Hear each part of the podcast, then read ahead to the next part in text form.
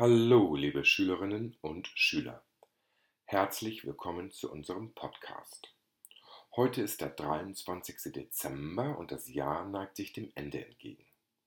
Am 31. Dezember lassen wir das Jahr gebührlich ausklingen, indem wir es krachen lassen und Silvester feiern. Oft werde ich von meinen Schülerinnen und Schülern gefragt, warum die Deutschen den letzten Tag des Jahres Silvester nennen.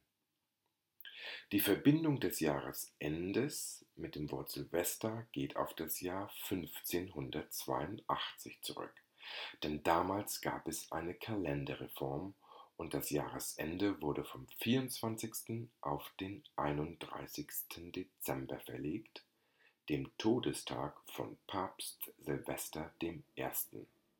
Seit wir also diesem gregorianischen Kalender folgen, sagen wir Silvester. Nicht nur im Deutschen ist es so, sondern auch in anderen Ländern mit katholischen Glaubensgemeinschaften. So ist das Silvester im Französischen, im Polnischen und im Tschechischen.